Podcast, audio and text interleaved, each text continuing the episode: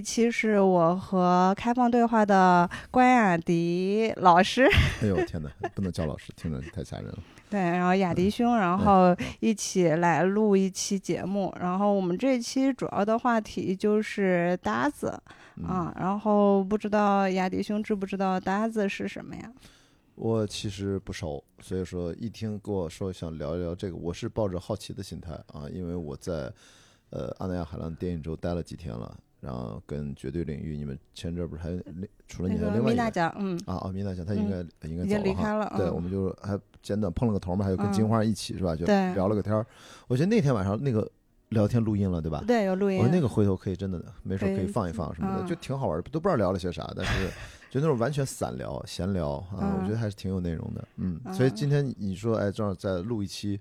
我不知道绝对领域的话题是不是都是跟影视类有关的啊？但这个呃，我觉得也不一定跟影视非要强行挂钩了。就是这是一个可能据说是最近比较火的一个话题。对，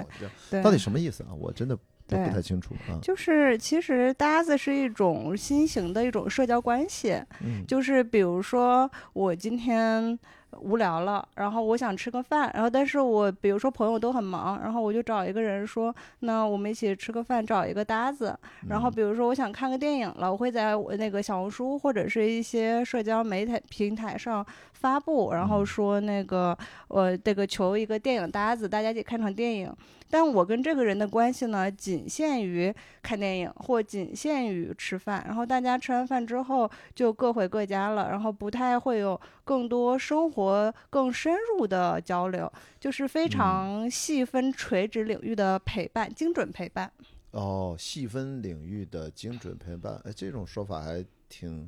挺有意思的。但是我想说，他这种搭子，呃，他在彼此的了解认知层面上，你一般。从你在网上看到的，他会深入到哪个层面？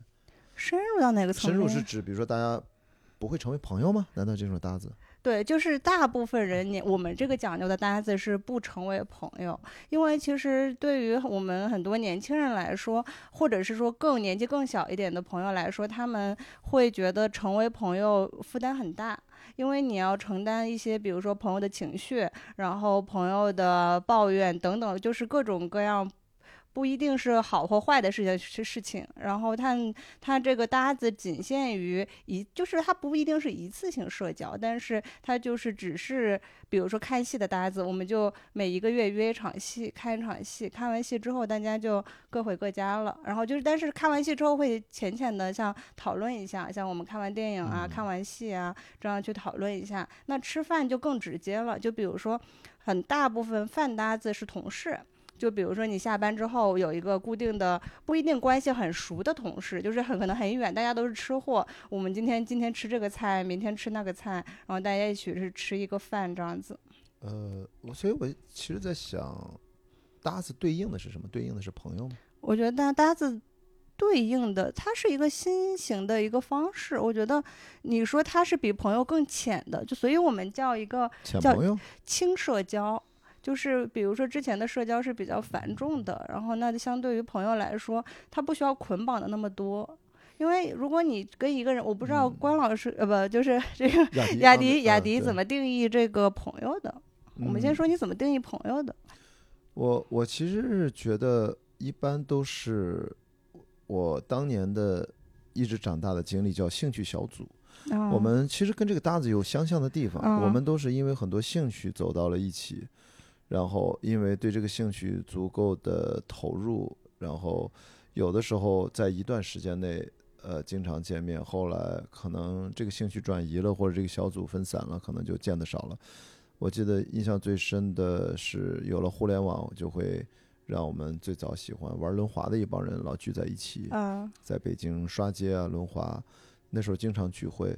那个时候也不知道大家都是干什么的。然后慢慢的，这个运动就没有那么流行了，然后我们也就散掉了，或者说我们都各自散开了吧。嗯，那是二十年前的事儿。嗯，二零零几年，嗯，两千年到二零零三零四，我读研究生读本科的时候。嗯，然后还有一种，我觉得是跑步也算吧。那跑步当然是很强的社团了。嗯，呃，我们那时候就经常一起去进山训练，也认识了一帮越野跑的朋友。到后来。大家以后经常比赛，也经常互相遇到，当然，有的时候有些人就离开了这个越野跑运动，就像我现在也基本上半离开了，所以可能大家联系就少了。所以在我印象当中，其实人际关系它从来都是一个流动的。就像我的发小，我记得在阿那亚上次来，我们聊什么友谊啊，就是跟杨大一、韩夏我们那次聊的，还有茫茫，就是大家说，哎，这个朋友好像是不是就已经变得呃。不能无话不说，然后慢慢就淡了。其实我小时候发小，我很多青岛的朋友不就是这样吗？所以从大的时间概念上来说，人的朋友之间的这种定义，它也是可能定义本身不需要变化，但是我们的生活都在变化。我们我并不想重新定义什么是朋友，是这个意思。我说社会生活发生了变化，我们已经迁徙了，迁移了。我从青岛来到了北京，从北京又来到了上海，然后全世界参加这么多的比赛，都在那在在陆地上。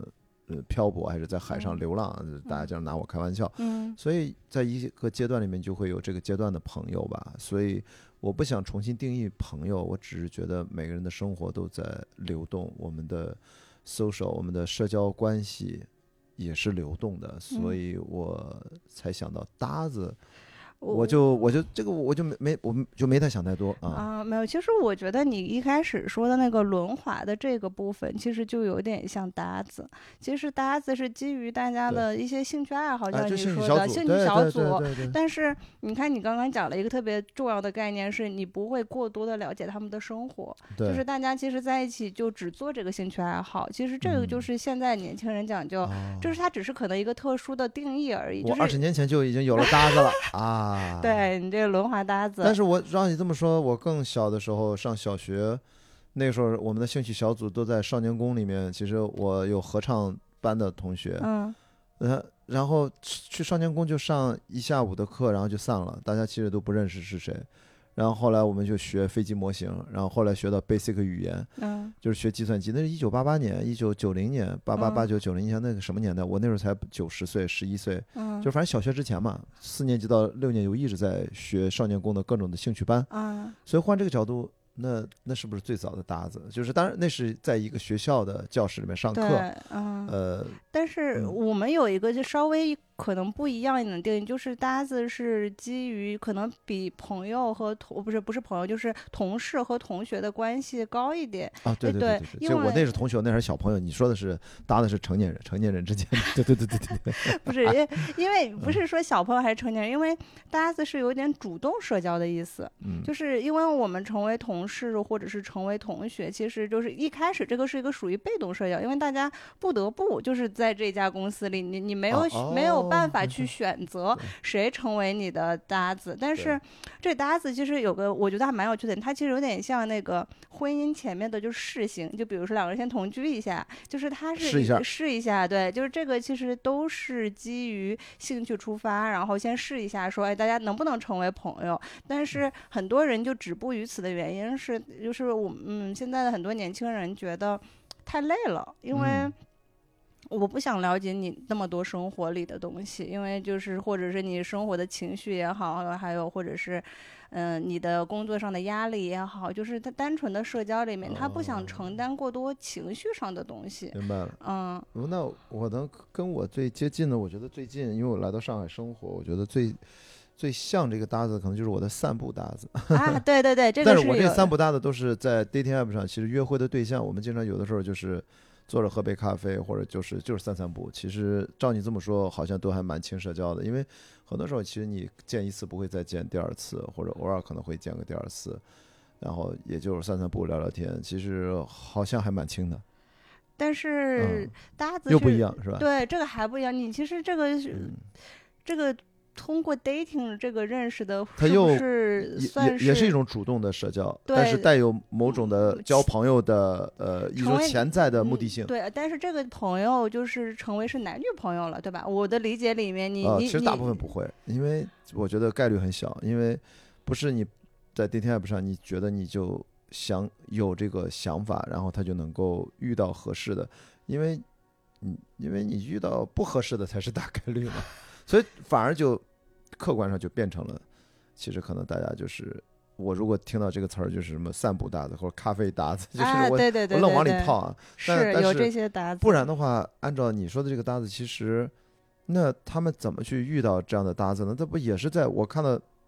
是不是网上会有人就是发布什么找什么什么搭子，不一样吗？那用 dating app 其实也是对我来说，可能是不是结果是一样的啊？嗯，就是我是觉得，如果是按结果来来说是一样的，但是一开始的目的性会有一点不一样，因为就是我们的一就是比如说找搭子的目的，其实我自己是有一个就是看戏的搭子。我之前认识一个朋友，就是我们是在一个看戏的软件上，比如说大麦网上，大家买了票还是什么，然后大家就会留言说啊，我自己去看这个戏，有没有人一起看？然后就有一个小姑娘，然后跟我说啊，我也要去看这个戏，我们买一起的票吧，怎么怎么样？然后后来我们俩这个关系就只是去看戏，嗯，虽然就是可能后来有一点点交流，但是我们的交流不会过深。然后就是大家有的时候看到一部戏了，就是哦，那要不要一起去看？所以我。我的意思就是在像我，你看一直在说从同学到轮滑兴趣小组，我们其实呃，包括到现在，哪怕从呃 dating 的这个角度，呃，它好像对我来说，它都是一个延伸出来，最后最后落脚点落在了哦，回头看可能是比较像搭子，就是浅社交。嗯。但是如果直奔着一上来就说咱就是奔着浅社交去的，在我这儿我还觉得一直还没有适应，我还没有反应过来。我是可以直接发出浅社交的邀约的，这个我其实没有意识到。对，因为对于我而言，兴趣小组的朋友可能回头看，比如说电影的爱好、越野跑的爱好，都让我交到了可能在这个领域里面对我最重要的朋友。朋友，而且都是目前也是我生活当中最重要的朋友。越野跑也有，呃，神奇电影其实最早我们电影行业的网友。后来都成了行业的从业者，嗯，呃，各行各业的都有，都成了我最好的一些朋友。所以，就是我终于明白了，聊到这儿我就意识到搭子这个事情，就是我从来没有有目的的去建立浅社交，只停留在浅社交。对，我现在回想了一下，就是我可我的性格成长，我的生活环境，我就像很多朋友是不是也跟我类似，就是我不介意用任何的方式认识朋友，对，而且我也不介意跟任何的朋友，呃，或者从浅。或者变得越来越深，但是后来又可能没有变深，但是后来大家又淡化了。就是我不去刻意设定任何的深浅的这个度，嗯，完全取决于生活本身赋予我们的这种现实状况。我我在一个地方扎根了很多年，在北京二十多年，我就在北京认识了很多很很好很好的，到现在也是我最好的朋友。然后或者我的越野跑，我就是因为太投入了，反而我们。经常在一些最艰难的比赛老遇到，我们也成为了很好的朋友。所以我现在明白了，就是这个搭子是一个从一开始就事先张扬的浅社交。对。就是说白了，这我还没有过，直直接就跟你说，我不打算跟你深交，就是因为可能我觉得我们两个的性格有一点像，就是我会也是一样以不同的途径去认识朋友，我哪怕去喝杯东西，然后我觉得边上这个小姐姐很好看，我说啊，那大家加个微信吧，然后或者是说我这个女生是不是真的很容易这么搭讪啊？啊，对，男的这么搭讪就有点怪，搭讪不好被会被人骂的。对我，我是一个特别爱搭讪别人的人，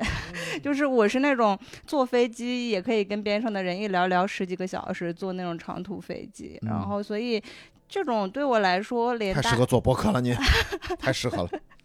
对，就是话痨。嗯，所以说，我觉得现在真正的大家现在认为就是叫事先张扬的这种浅社交，被称之为搭子是。很多很多年轻的朋友广为接受的一件事情了，可以这么讲。对，可以广为接受，而且有一个蛮有趣的点，就是我可以给你讲几个让你意想不到的搭子。嗯，就比如说便秘搭子。便秘怎么搭？就是比如这两个人都是便秘，然后身体不好，然后所以他们相约去公共厕所吗？不是，就是互相监督吃一些促排便的东西，然后就是这两个人成为这个搭子，他们俩每天的只有一个事情，就是说，哎，你今天。拉了嘛，然后，然后说那个呃没拉的话，那你这是病友啊，是吧？这什么叫搭子？这不就是病友吗？互叫病友互助小组。哎，为什么？我觉得这原本生活当中都有的这种关系，为什么要把它变成一个新名词呢？没事，接着说还有什么？我觉得我很好奇啊。便秘搭子，天呐，听上去他妈太带感了。嗯嗯，还有那个，今天你拉了吗？你见面说吃了吗？是吧？或者感觉拉了吗？啊，这也可以，立马形象起来了。嗯，对，然后还有那个。遛娃搭子，就是比如说一个小区里面大家相约去遛娃，然后这个我能理解，这个嗯也很常见了。你嗯你不用搭子，你您随便去个亲子主题的餐厅，去嗯亲子乐园，嗯那全是互搭的，而大家都是买门票一起来的呢。所以说啊这个。呃，就是我我觉得这个生活场景非常非常常见就遛娃是最容易大家集体相约遛娃的。嗯，啊，山姆搭子，是什么意思？山姆会员那个对山，姆啊哦，，大家就是在网上买了个会员卡，对，就是比如说三五个人，然后因为他那个好像是三个人，还是最多几个人可以买同一张会员卡，然后大家就把这个会员这是官方许许可的这种是吧？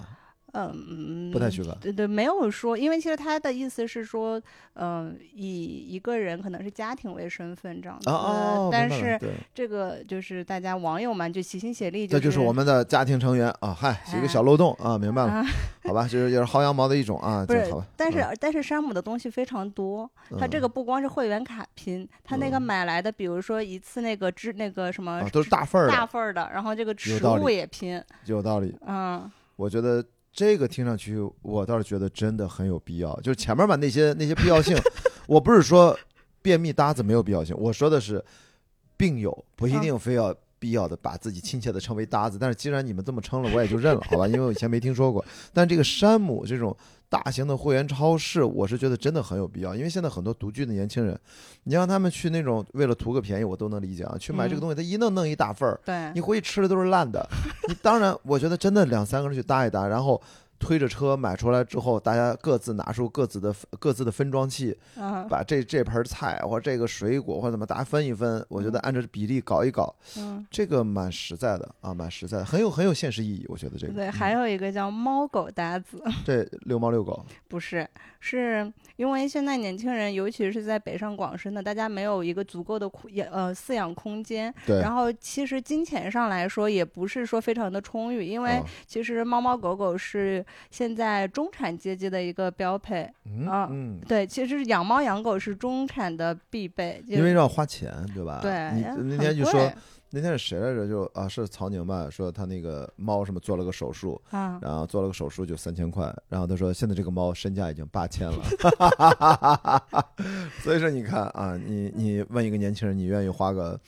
你无法控制的八千到一万，你你能养吗？因为万一大学刚毕业的，你动辄一养，所以后来有很多人弃养，我猜是不是就是因为养不起了就给弃掉对了？对对，有的是养不起，然后有的是蛮现实的，蛮现实的。对各种各样的原因。但这个猫狗搭子比较有意思他们怎么搭？他们怎么搭？就是凑钱，然后就是比如说大家有一个十五个人，然后凑个一人凑个五百块，举例子啊，然后大家把这个猫猫狗狗买下来，买下来之后呢，轮养轮养轮养，然后还有狗粮、猫粮和生病了这些，就是大家共同均摊，啊。然后就是也可以互相去感觉这个猫猫和狗的压力好大呀！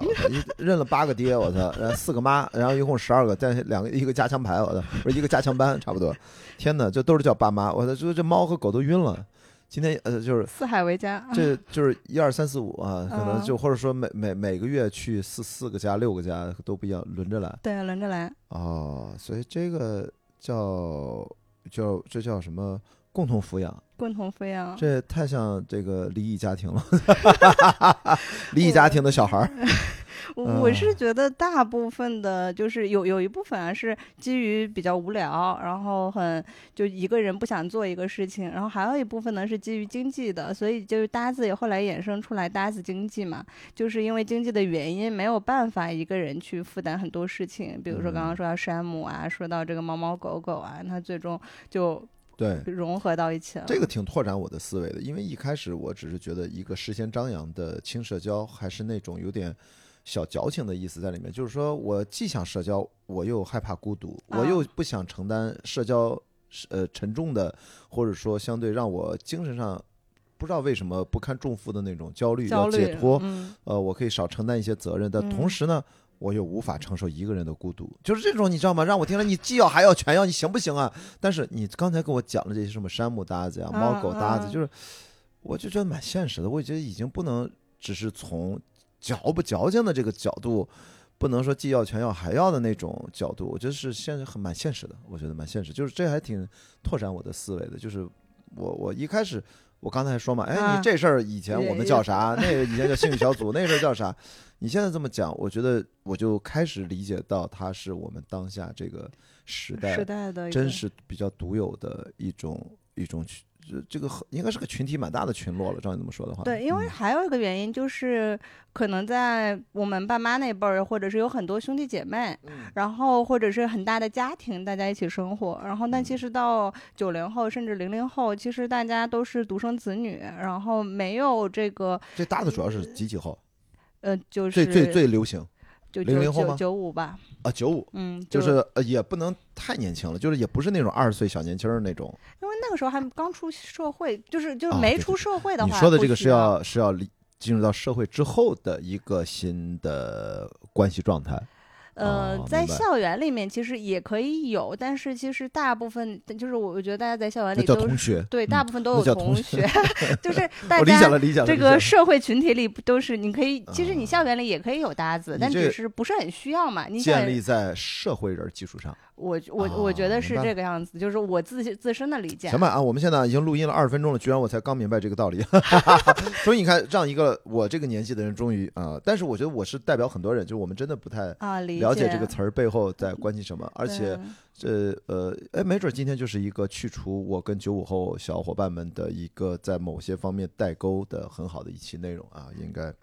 感谢啊，感谢，嗯，没有又了解了，又了解我了。我我觉得你的心态本来就是很年轻，就是你的，嗯呃，我是觉得这个更加理解的关系是基于现在年轻人的生活状态。就你不理解的那一部分，就是比如说经济上那个要搭一搭猫猫狗狗这些是这个经济。我其实特理解经济上这些，因为我我也我也不是什么有钱人啊，所以你说这个我马上 get 到了，哦，是这样这样这样这样这样。然后发现自己过两天就有山姆搭子了，是吧？哎，算了，我我我吃的比较简单，我都不想去山姆，那个太高大上了啊，我觉得。嗯对我而言就有有点重。我在美国去过那种大型仓储式的，的确，我记得买那个虾一大份儿太过瘾了。嗯其他的很多东西，的确我买回去，我要一个人住的话，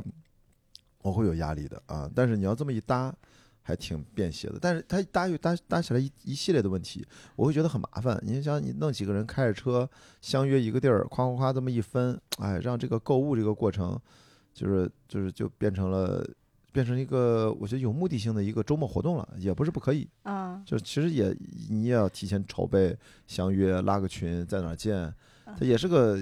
不是那么轻，其实也没你想的那么轻。但是他对于情感上的诉求就比较轻。其实我他这个更多的是不需要你，嗯、比如说我我照顾到他的情绪，他今天这个。这个心情崩溃了，或者是我不需要去安慰他。其实很多时候，就比如说你说山姆的这个事情哎，，那我反正要问，就是他嗯如果就情绪上，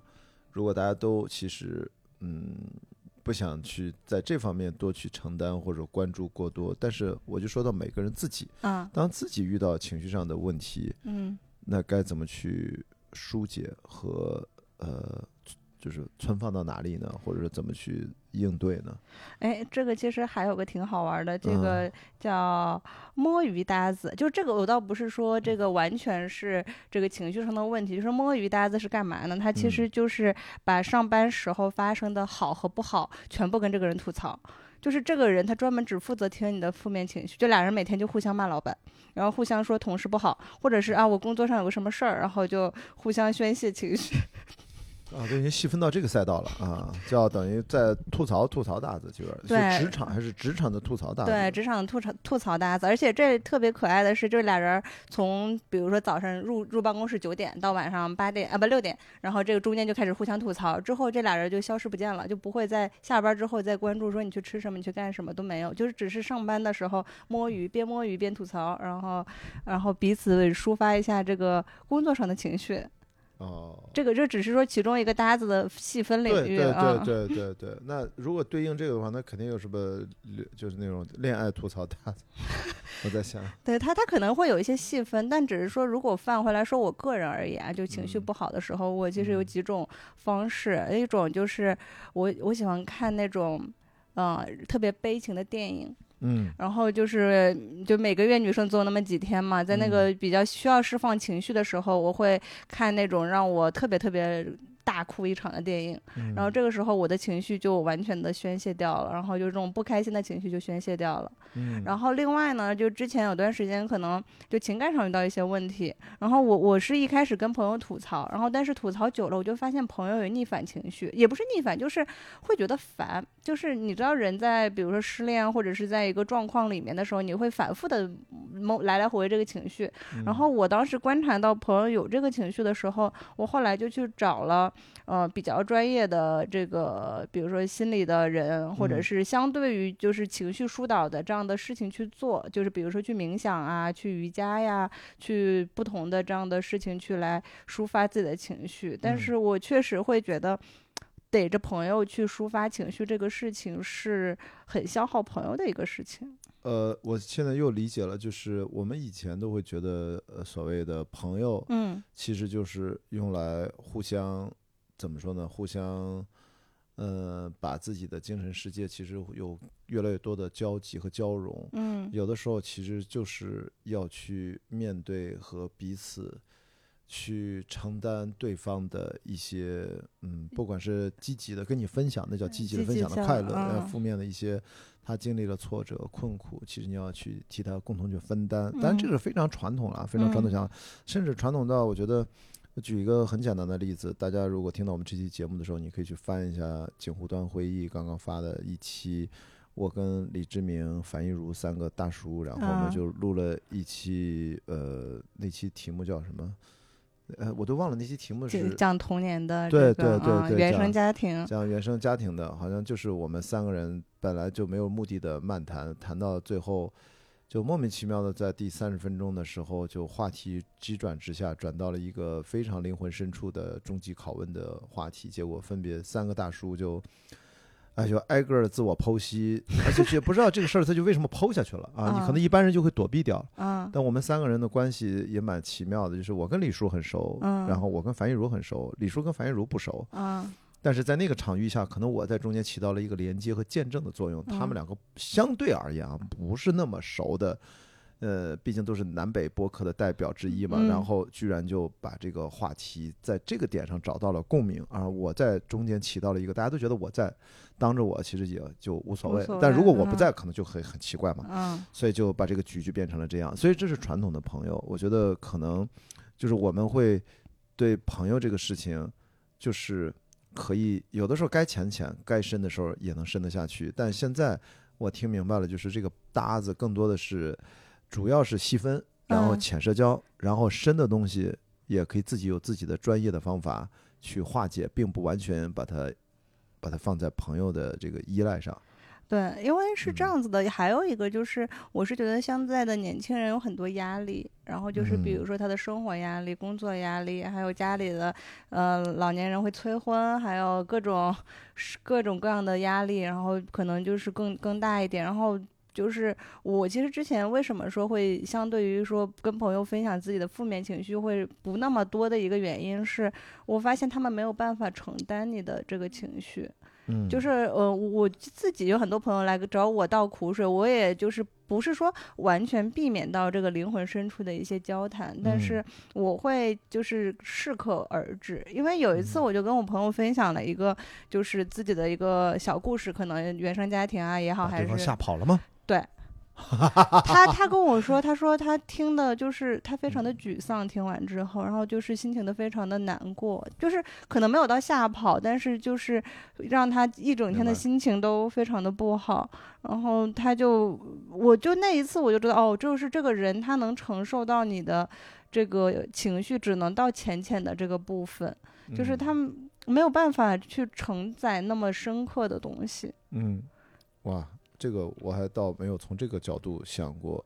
那但是当他自己有这个需求的时候，他就只能寻求专业的帮助。你是指这个意思，就是我去找心理咨询师啊？对，这样的话他就不会把他让，就是因为在以前那个年代，其实大家这些事儿全都是。朋友之间啊，呃，当然有些幸运的是，可能都是在家人之间去倾诉也好，嗯，倾听与倾诉嘛。所以我觉得为什么要做播客？播客不就是倾听与倾诉嘛，对吧？这个都没有问题。但现在感觉这个搭子就是不承载这些问题了，对，不承载特别呃深入的、深刻的问题、深深沉的、深刻的，或者说特别嗯，可能会对，嗯，自己可能呃疏解了，但是可能对对方造成了一些压力的东西。对。所以这个事情，一方面我我觉得我听上去是说大家在互相考虑，但另外一方面，实际上他某种程度就改变了朋友的定义了。我觉得，对，某种程度是这样。是。那那或者或者或者朋友的定义没有改变，像我一开头说的那样。只是大家现在不愿意进入到传统的朋友的那个定义里面去了，应该这么讲。嗯，对他不是说，就是我之前说他有点像试婚一样，他是指说试朋友，就是所以到有些人，比如说我今我们今天成为朋友，然后我知道你是一个情绪非常稳定的人，然后你可以有很多意见、指导意见给我，或者是可以承载我很多情绪，那我自然在遇到这个事情的时候，可能会找你去跟我一起聊聊天也好，给我一点建议也好，但是。嗯，到有一些大部分的人可能就浅浅的，就是停留在表面上这个关系。就是我不是说朋友在年轻人的社会里不不需要，完全不需要，只是说大家现在为什么更愿意有搭子文化，是因为就是朋友要承载的东西，像你刚刚说的太多了。但是这个我听上去啊，因为他一旦细分垂类这么多人的欲望也好，需求也好，是不是一个人会有很多搭子？哎，对。那其实他其实也是蛮时间管理大师的，就是 你知道，就是嗯，因为那天谁跟我讲，是不是樊亦茹在录节目的时候，他提到还是他引用了那个蔡康永说的那个话，就是如果你觉得这个朋友或呃可交可不交的情况，就不要交啊，因为生命有限，时间有限，其实你应该更多的关照对你相对而言嗯更重要的这些朋友，因为。你如果浅浅的朋友交的越来越多，其实反而是某种程度对你最重要的人的一种负面作用，或者一种谈不到伤害那么夸张。嗯，所以说其实就是我们不可能一碗水都端平，端平到最后就啥都不剩啥。所以说我刚才问这个问题，就是如果我所有的需求都能细分成搭子，那最后就意味着每个搭子都分到了一点点，每个搭子我都赋予它一点点。嗯，然后那。我不知道最终可能把所有的需求满足，我都满足了我所有的需求了，它能拼成一个一个完整的自我的需求的满足的这样的一个状态。但是你会发现，可能不再是有传统的某一个人，他可以对你有充分的了解，因为你因为你把它切的太多份儿，也就意味着任何一份儿拿出来，嗯，反向他对你，他也只了解那一份儿，哎，也就。这个世界上，没有什么几个人他会更完整的了解你了。我觉得是不是？如果搭子文化继续走下去，如果大家把这个事情当成自己生活当中的一种践行的标准，因为在我听上去，我觉得这是一个人生阶段的选择。我不记，我觉得不一定是他一生都是这样。但如果一生如果都是这样的，真的就会产生这种，就是说这个世界上没有真正了解我的人，他永远只了解我其中的一面。这个。我不知道这个问题是不是过去一直也存在，还是说现在因为搭子文化出现，把它显性化了。就是我自己总觉得，什么是真正的好朋友？就是他不可能没有人能真正的了解我，哪怕是我们最好的朋友，但至少他在很多层面，他是他对我的认知是立体的。他可能特别了解我一方面，但是他同时也了解我别的方面。他不会对我了解面面俱到，但是他绝对不会只是。像我们做了一个很漂亮一个蛋糕，结果他只切了一小样儿，他就觉得我就是那样的人。他对我的认知不是，不是狭隘的，不是偏颇，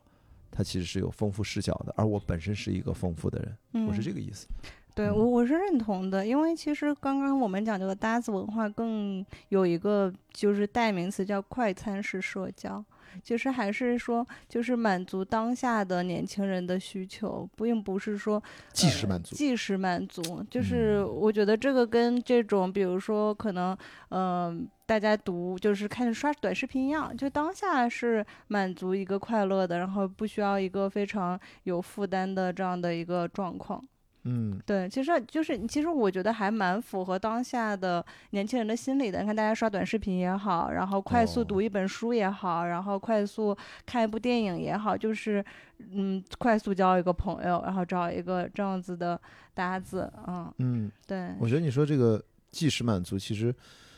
哎呀，如果我们的生活是可以把它进行设计的，那其实设计的其中一种方式，其实就是即时态的，就是。就是满足当下，嗯，然后还有一种是全程态的，就是我们更关心整体性，对长远的发展。呃，就是我包括自身的这个完整性，以及在交流的完整性。所以，因为交流它如果是有完整性的话，它可能就会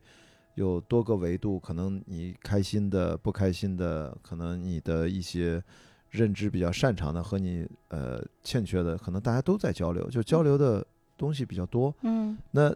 这个其实是两者是不一样的。我觉得你如果说的即时性的话，即时满足，好像这个事情，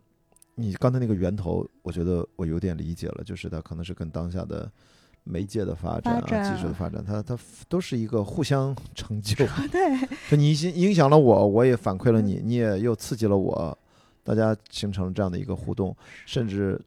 可能本来只是我们接收信息的方式，嗯，结果后来变成了我们交朋友的方式，也都。随之发生了一些改变，改变吧，啊，嗯，好像好像是这样，的确有点关系。对，因为我自己其实有那种，比如说十几年的、二十几年的朋友，就是非常长久，就是，嗯，因为我觉得是像你说的，需要有一个人会一直要了解我的。但这个朋友其实大部分都基于小的时候的呃朋友，就比如说我这个是我的高中同学，或者是你的发小，或者是大学的某一个阶段成为朋友的时候。就是那一刻的选择，在我看来，就是这个人是我值得这一生去交的人，就是会像你说的，在各个维度上了解我。你知道吗？这个搭子文化，如果大家现在啊普遍的接受了，就意味着它证明了一件事情啊，它证明了大家以前好像有点鄙视、瞧不上的所谓的炮友。哇，本质是一件事哎。啊，差不多，好像。对呀，你自己想，就就是你们。真的从大众的，就是传统道德角度，经常会容易把这个，呃呃，反正就是这种，嗯，也也就是就是浅社交嘛，嗯，对对对，只是我们就取取其中一部分啊，跟两性关系当中取其中的很小的一部分。呃，以前还经常你说啊，可能是不是还互相有有鄙视或者瞧不上，或者说觉得你做这么事情甚至不道德，对吧？呃，要不就渣，要不是婊，就这种很我都从来不愿意使用的词。就是，但是按照这么来说，那他也是一种搭子，是一种性爱搭子，行吗？我不知道可以这么讲吗？哎，我但我可以再给你科普一个蛮有趣的，年轻人在谈恋爱的这个，我听说我朋友讲过啊，还有网上也看到过类似的，就是大家不光有你所谓的炮友，现在有接吻的。就是这个，他们会细分领域到说，这个人只和我接吻，这个人只和我拥抱，然后这个人只和我牵手，或者是这个人对我有精神上的陪伴。就是在即使是所谓的就是情感的，就是爱情的这个领域里面，也会继续细分很多种，就根本不是说只有炮友所谓的这一种什么所谓的达性爱搭子，其实有更细分的东西。所以这。等于按照刚才，其实说它是一个体系的，就是在无限切分啊。所以呃，在 old school 的我们这种人眼里面，就是大家的需求在在在多元化，但是最终得到的这个东西，它能把它完整的拼到一起吗？还是说，因为我总觉得你切的东西越份儿越多，角度越多。但我积极的去想，就是哎，我有不同的细微的触角去感受。嗯，我真的并不不是想否定它，但是我最终，你切的那么细，你怎么把它拼到一起？还是不拼？你知道吧？就是因为我小时候看变形金刚嘛，啊，但更早的我们看弗兰肯斯坦，他是把乱七八糟的拼到了一起，对，然后成了那个怪人，怪人，怪人，就是怪人，就是我们都知道，我们哪怕我们的随便就是肝脏移植，随便器官移植，它都有。排斥性，嗯，你必须在血血液血型啊的各种各方面，它得能够融合到一起。就我们现在生生的要把自己切成了那么多片儿面儿面相吧，面相，然后通过很细小的面相去接收信息和建立很浅很浅的社交关系。那最终我们得到的这个东西会对自己产生什么影响呢？如果把一个两性关系都拆得这么细，接吻、拥抱、牵手。纯柏拉图，纯柏拉图我当然能理解，这个一直存在，这个历史有。所以说，纯粹肉体关系一直有，纯粹精神关系一直有。嗯。但如果现在还要把这个，哎呀，这个这个这个是不是就跟现在就是就是大家，呃，所经常聊的什么双节文化？我念在论坛上听人讲的，就是现在爱情片什么都已经追求这个东西了啊，就年轻人要求对主人公的关系的身份、他的设定都有了更高的要求，不啦不啦这些，可能这是不是也都是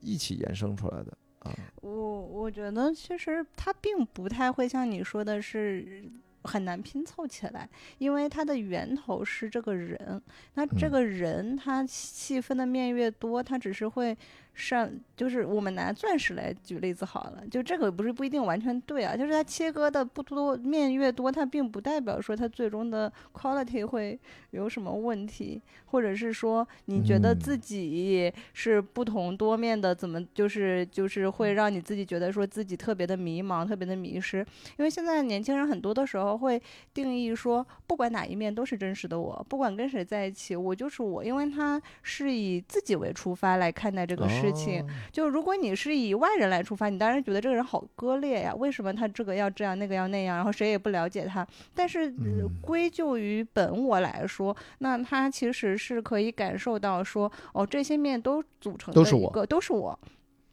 嗯，对他，他就最终收回的信息在他这里嘛。那你有没有去接触过这样的？我觉得比较有代表性的叫。各种搭子都尝试过的这样的人，他的主观感受是怎样的？你有去，呃，遇到过这样的朋友或者跟他们交流过吗？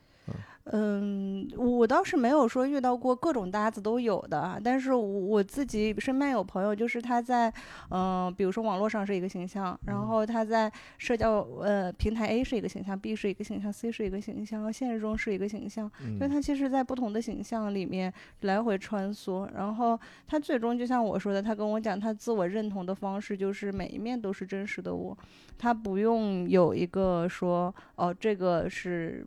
不是真的我，因为他在不同的上面名字都不一样，然后状况也都那这是另外一个话题，这个这不同的身份，这是跟你刚才说我的浅社交去把它拆成很多份儿去建立不同的搭子伙伴啊，这应该是两件事儿。也是，这是两件事完全不一样。你说这个事儿更像是现在年轻人，我才知道，呃，很多年轻的朋友玩游戏，玩一个游戏他注册好多个账号啊，对。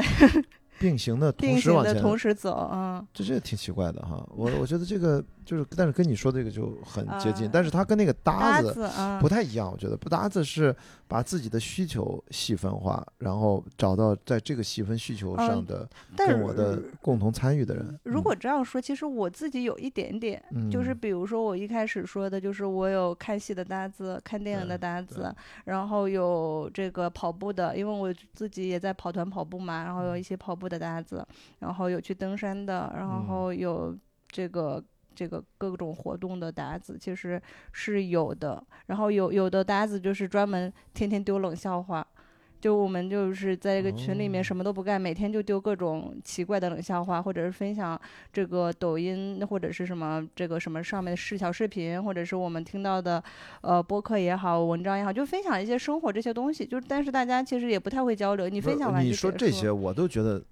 都是传统项，其实都一直存在的。啊，就各种兴趣小组，你跑步的群也好，有滑雪的群也好，你任何的业余也好，读书群也好，你其实完全不了解那个人干嘛，反正每次活动他都在，你参加兴趣小组就好了嘛。对，线上线下其实大家现在都很便利。这就是这种，我觉得都跟传统差别不是很大。啊，就是都还好。但是你刚才如果说到什么接吻的搭子，什么牵手的那个，这个以前是没有的。我就是那个便秘搭子，就是这就病友这种，它其实是。挺少的，包括那个吐槽搭子，这个是很少的。这个我就在传统项里面，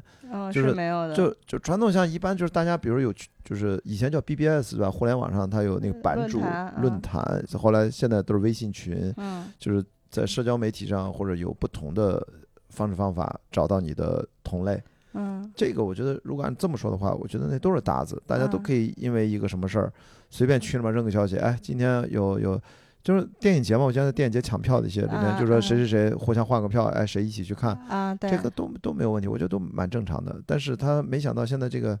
搭的这个东西是可以百搭，我的我的感觉就是什么都可以搭，万事皆可万事皆可搭，嗯，这个就有意思了。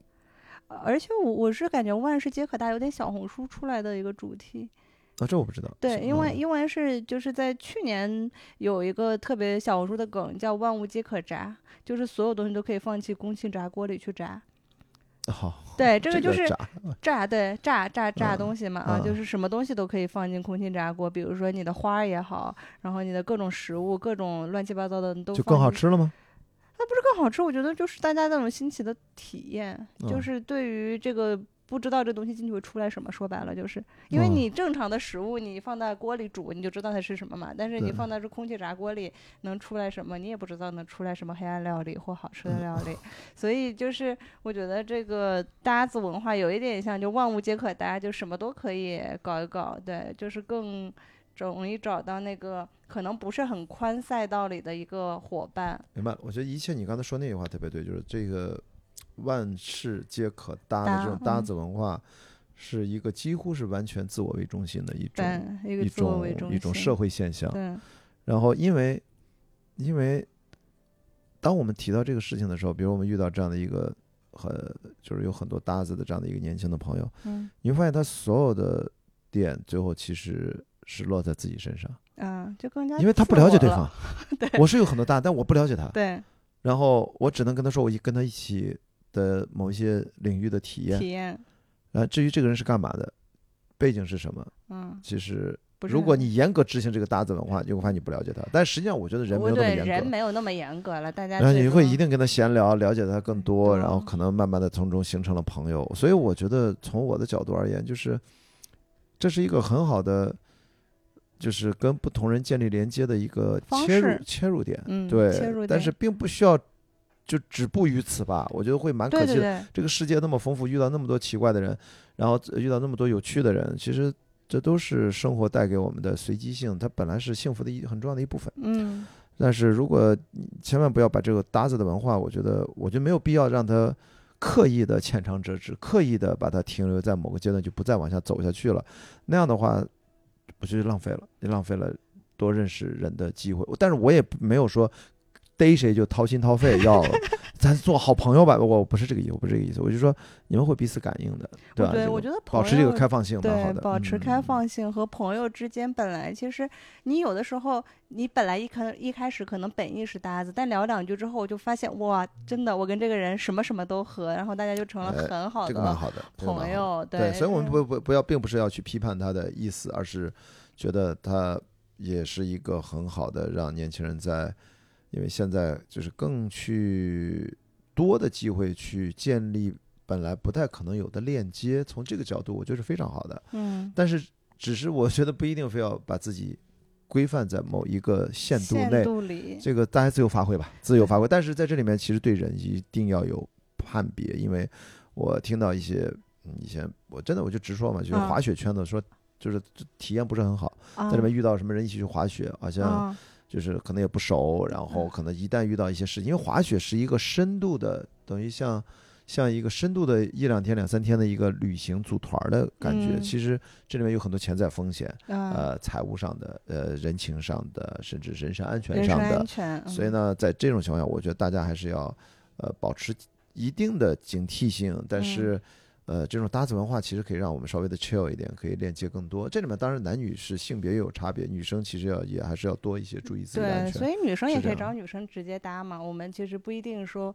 万嗯事找男生搭，就是这个里面的一个社交体验，就是你像你一开始起源 dating app 这种，可能就男女搭配了，对但，是这个万事皆可搭。我自己的，比如说我的票友搭子、电影搭子，这都是在女生之间解决了。啊，啊，就是女生跟男的没什么关系。嗯这是搭子是一个女生文化，听出来了。哎呀，男人们啊，退场吧，跟你们没啥关系。哎，那嗯那也不一定嘛，就是我们就是嗯。聊、聊聊，就是电影里面的搭子，嗯，对，就比如说就是超英里面，就是有很多就是大家一起共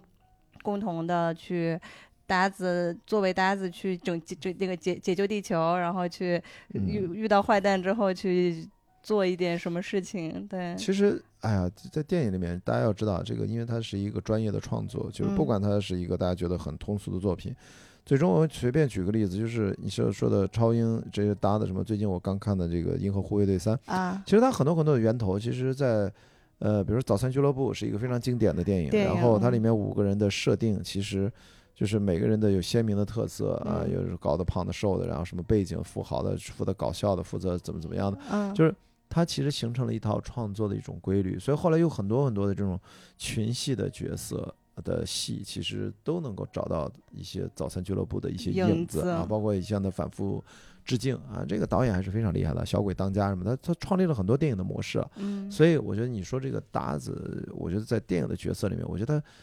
它更像是一个专业问题啊，更像是一个剧作上的，呃，特别是在类型片上，它屡试不爽，它就形成了一种模板，模形成了一种知道嗯观众你爱这个，而且就知道你喜欢看这种搭档的关系因为是双男主，有男女有呃冤家的当哈利遇见萨利，对吧？？就是就是就是叫男女冤家，当然也有两个男的搭档，什么尖呃尖峰时刻啊，就不知道啊就我记得午夜狂奔啊，就就是那种，所以说我觉得搭子这个东西放到电影里面，我倒觉得，哎，那还是个专业问题，那是个剧作问题，我觉得大家也不用太就是因为电影跟你的现实其实差别太远差了。别有一点。我觉得刚才一聊那现实的东西，我就觉得好有意思啊。啊，但是，一到电影里面吧，我觉得嗨，那不都是职业编剧在在给我们造梦呢？我觉得大家别别把它往自己生活里面套。嗯我恰恰觉得我们的生活是可以带着生活的经验去看电影，看电影，但是不要带着电影里面的东西嗯，来来衡量自己的生活，那个嗯实在是两码事儿。因为电影是用来造梦的，或者电影当然有一种电影是艺术上的感受，它是启发你的想象力，就是。比如王斌导演最近啊，戛纳入围的是吧？青春就是这种给你展现了完全我们接触不到的生活，青春的一种真实的面貌，一些我们在特别是大城市生活的年轻人接触不嗯。到的一些影像、一些生活状态，所以那个东西，我觉得它就不只是给你造梦，它会让你变得清醒起来，拓展你的视野。所以我觉得电影是电影的啊，我觉得生活是生活。生活的啊我我我我我是提醒，千千万别把它太 mix 到一起，就就脑子就乱了，你知道吗？嗯啊，可以，因为我自己很多时候嗯会从电影中获取很多灵感，然后或者是说这个梦的这些东西。对我，嗯但是我会有的时候像你说的，可能有一点点会分不清，因为我对我来说，因为我本来就是这个艺术创作者，然后就嗯是这个天天这个工作也是跟这个相关，所以我有的时候就会嗯，我觉得混到一起也还不错。对，我记得 你是做广告对，做广告广告创意啊的，对，你是觉得有 creative，就你在对。你是在哎，我觉得就是做播客对于你就是是一个很好的刺激你灵感的一个对。一个状况啊，一个一个状态。对，嗯我搭子其实也是这样子，就是搭子对我嗯。来说，我很多时候，我我我是像你说的，我不会止于搭子，就是它只是一个契机让我认识人，然后但是就是相对于来说，在不同的细分领域的搭子，他们有的时候会比我专业很多，对，对，然后我就是那种都是不是很专业的，比如说比如说看戏，就是戏剧方面可能有一些不了解，但是我找一个专门就是研究戏剧的跟人他一起搭，嗯然后他就会给我很多，比如说这个导演怎么样，这个这个这个导演怎么样，现舞台的背景啊、制作呀、怎么样，就会有很多更深入的东西来反哺于我。就是这个对我来说那更咱怎么回馈人家呢？对吧？就是如果说在某个领域它里面比你过高、过于深入，比如说嗯。我，我其实你看我大部分时候就一个人看电影，啊？就是你看电影，就是大家能不能聊到一起，或者因为我觉得是不方便啊，我我啊很多事儿都是自己干，就是为了更方便、更激动啊，因为效率要追求更高的话，嗯，你但凡比如你看咱俩其实约录博客也约了好几天，约了三天对吧？因为我中间又回去上海办点事儿、上嗯。课啊什么，有任务，然后再回来才约到。就是只要涉及到两个人的，其嗯。实他就肯定不如一个人灵活机动。所以，但是如果在好不容易约到一起，然后像你刚才说，你收益了很多，但是我在想，对方的收益是什么？如果这个搭子我们这是个双通道的吧，嗯。这是最健康的社交模式，不能说人家每次都跟你输出，你得到了很多，那他没得到啥，那他的诉求是什么？不会，就是因为嗯我、我自身会有很多稀奇古怪的想法，还有就是我嗯看剧和可能不并不代表一个很专业的这个判断。其实看电影也好，可能有一些嗯并不是专业的，但是呃，跟我聊过很多电影的人，就是他们知道说我会因为我的一些生活背景和经啊历，然后他们想要的就是比较。脑洞，啊对跳脱的这哎个人的这个想法，对，因为我就说了做做 creative 的嘛，所以就是这个脑洞有的时候开起来，他们就说哇，原来你可以这个这样想啊，这个事情可以这样子啊，就是会有一些这样子的事情反哺给他们。对，这也是有趣的。我觉得你要这么说的话，我觉得嗯，这就是经常大家说，呃，这个是好有趣啊，或者说，啊我觉得大概经常指的就是他比较有想法，对，啊这个是是一个很好的一个，也互相互相的互相的价值吧，啊，能够搭到一起的原因，因为不能完全呃不好搭，对吧？对对对，但是我我这个搭子比较特别一点嘛，因为我这个可能对对方的要求和挑剔，就是我选择搭子的时候会有这样子的各种挑剔的这个眼光来看这个搭子，但很多人可能没有那么高要求，人家就是一起看电影，看完就结束了。就是每每个人的对于这个搭子的这个需求和对于这个另一个选择他的这个搭子的方式也都不太一样。对我，但是我我其实还是，哎呀，绕到最后还会去想，这是完全是我个人的视角，相对来说很局限了。就是如果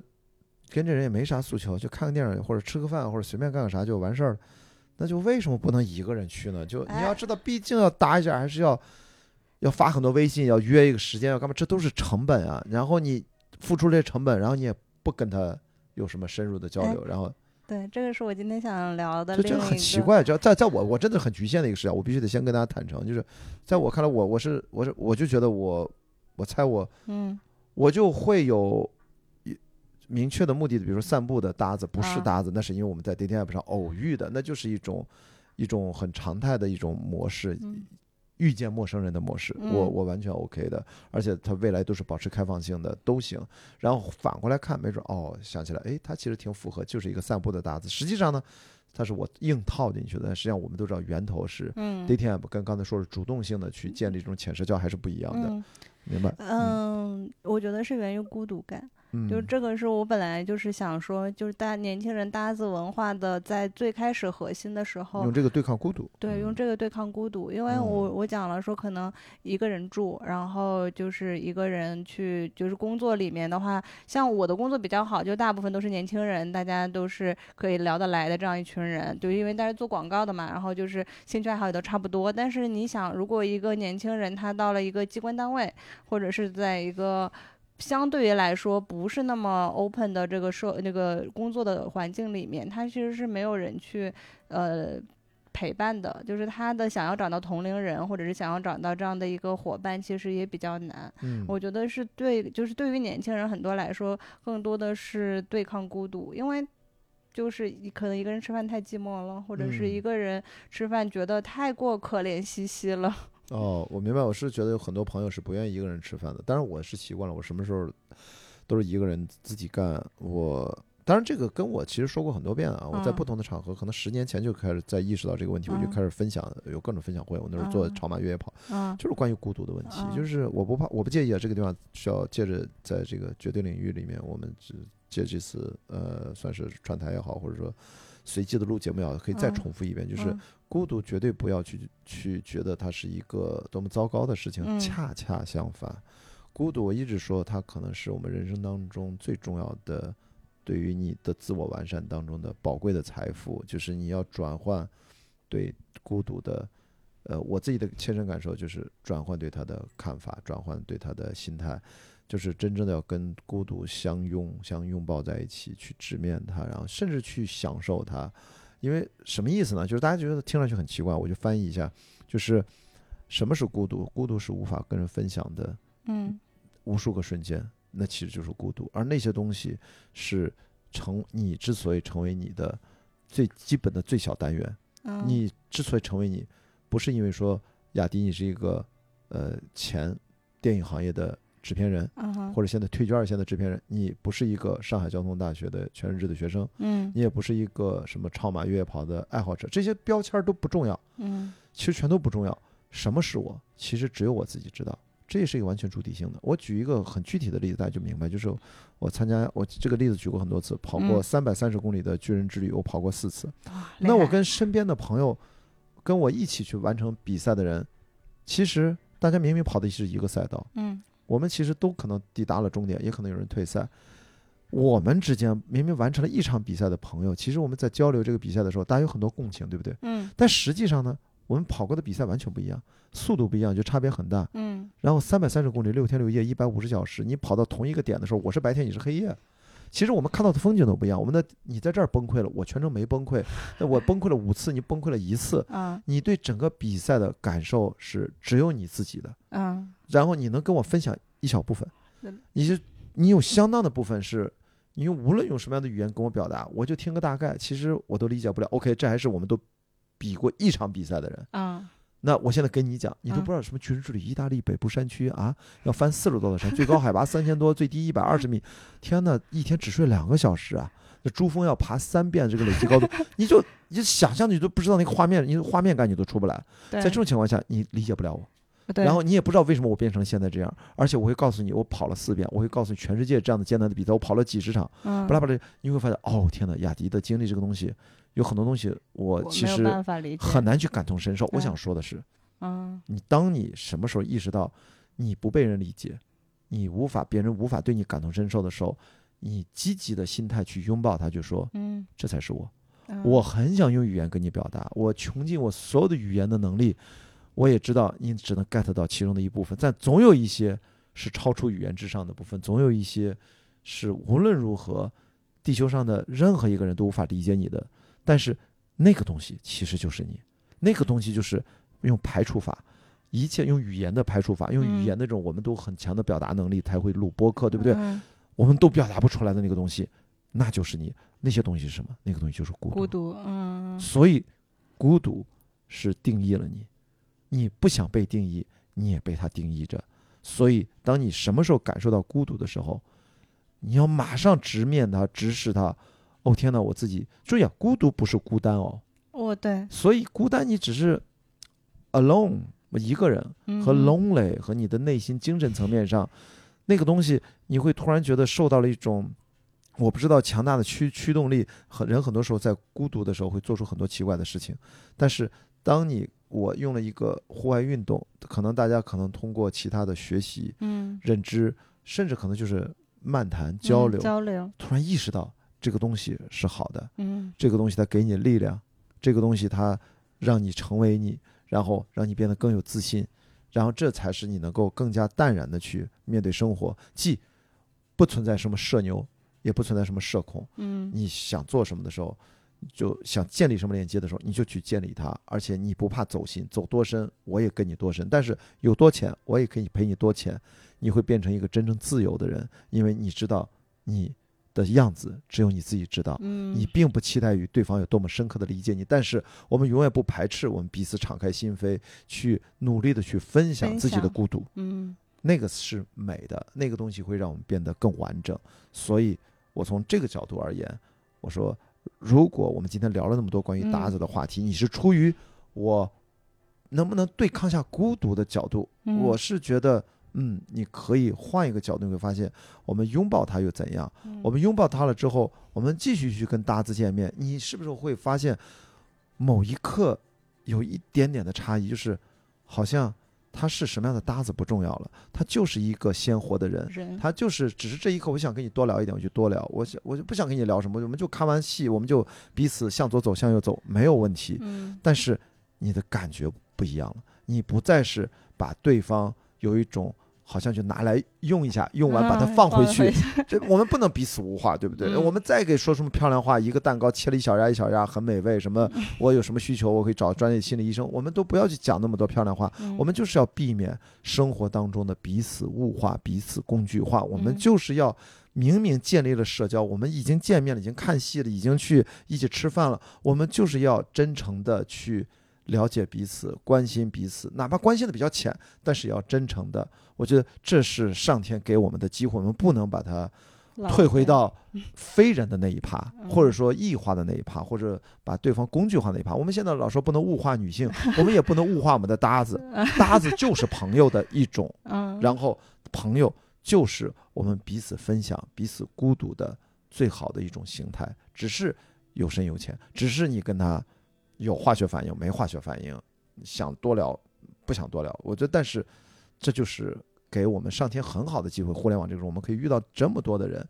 但是最终你知道，我们真正的能够深切交流的，可能就那几个。那几个怎么来的？不也是从零开始的吗？从零，你没有一个朋友是没有开头的。对，没有一个朋友生下来咱俩就他妈世交，生下来咱俩就灵魂挚友，不可能的。你都是一切从零开始的好吗？但是没有关系，就是。为什么很多人他无奈的说，人到中年以后很难交到朋友，就是因为你很难从中年开始从零开始积累。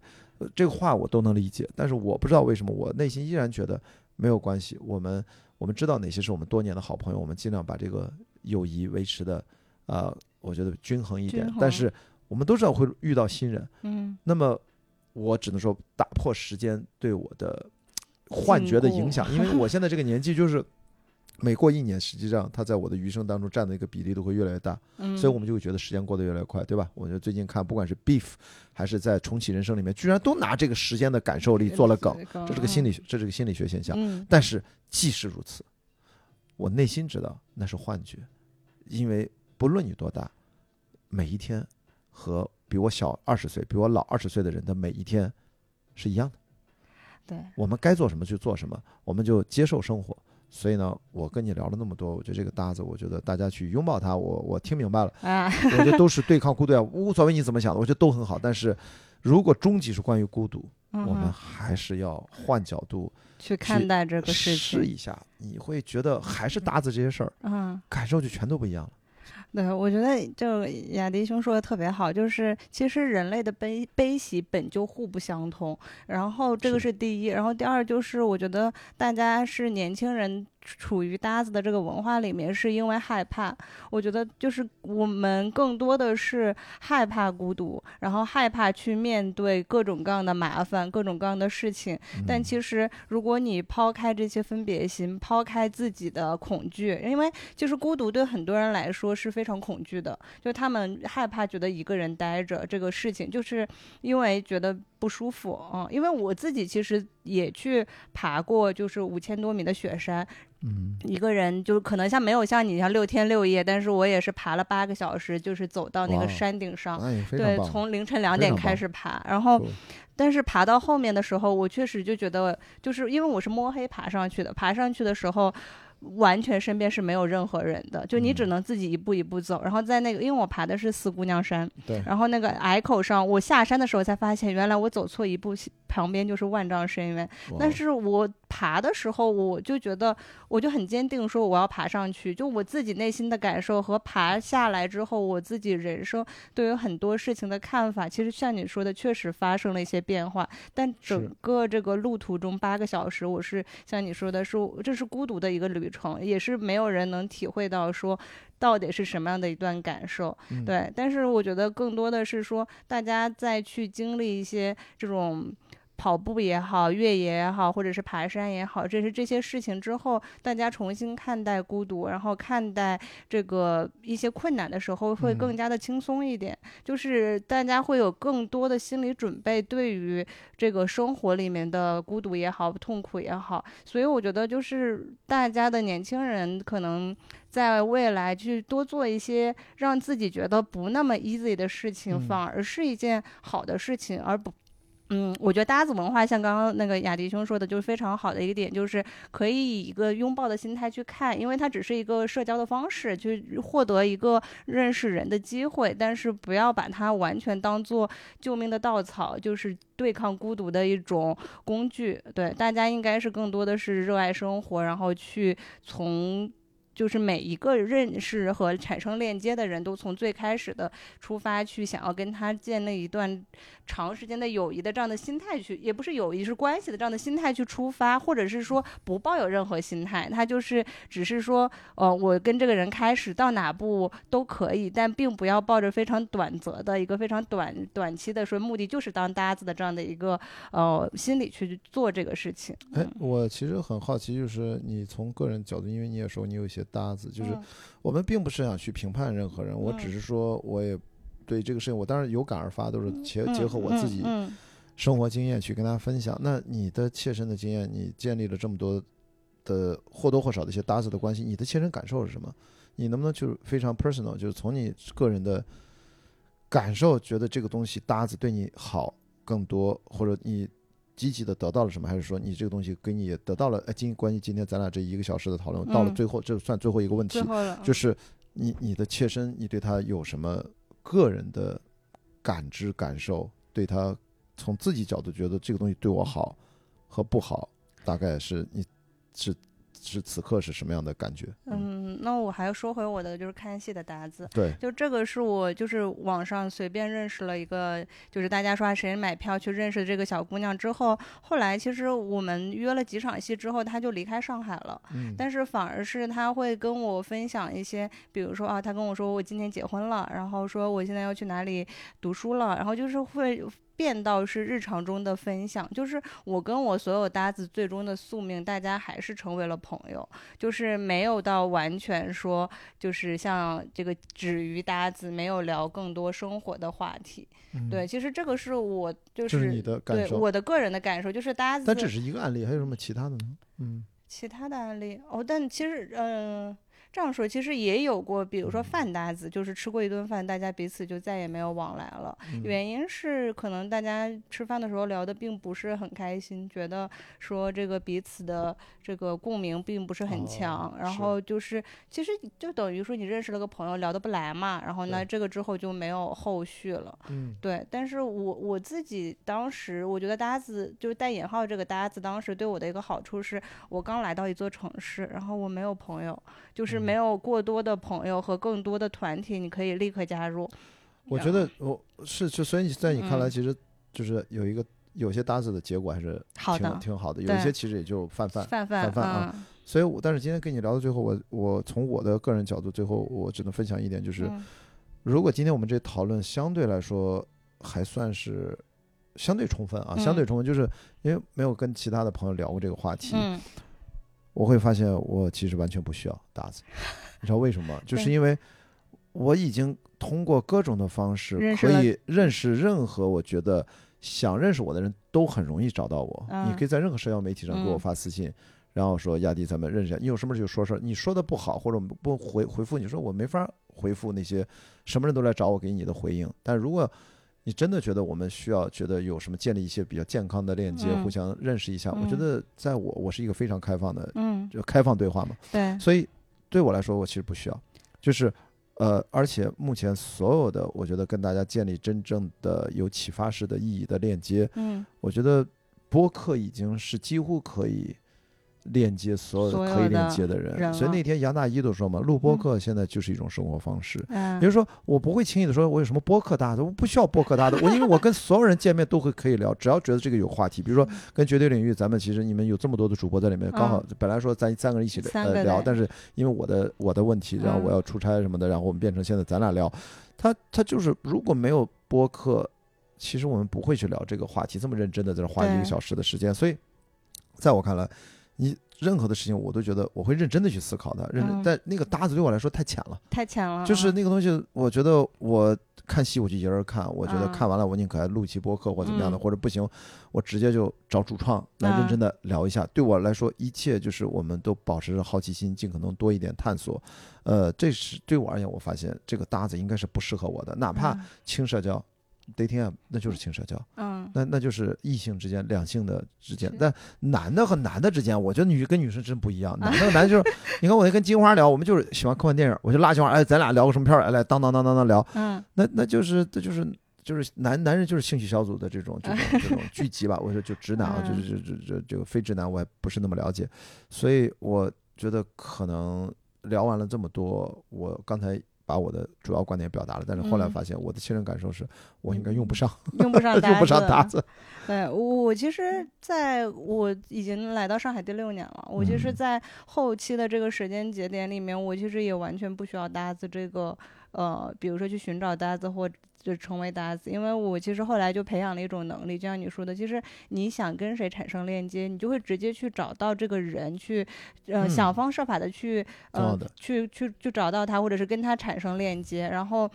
就就是你会发现，你原先以为非常难的一件事情，后来其实变得非常简单，因为我并不害怕说我被这个人拒绝，或者是说觉得啊好丢脸啊，我这个要要认识你一下怎么样？但其实你后来发现，你以一个非常。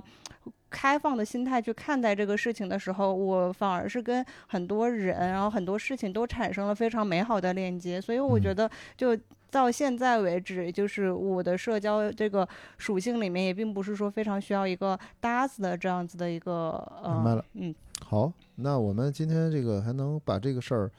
还拆解的还挺好，就从咱俩正好代表男生和女生，然后你比较九零后对吧？我有我的这个过往的漫长的生活经验，很无聊的拿出来，经常要跟大家重复一下，希望大家不要听得很烦。但是我是学习到了很多，就是知道大家经常说搭子搭，我说。这个饭搭子我是能理解的，后来就有了今天这么聊，就太多搭子，我真的是挺开眼界的啊！搭子印象最深的是那个便秘搭子，Number One 啊，便秘搭子，哇，这是简直太酷了！我觉得这这实在是，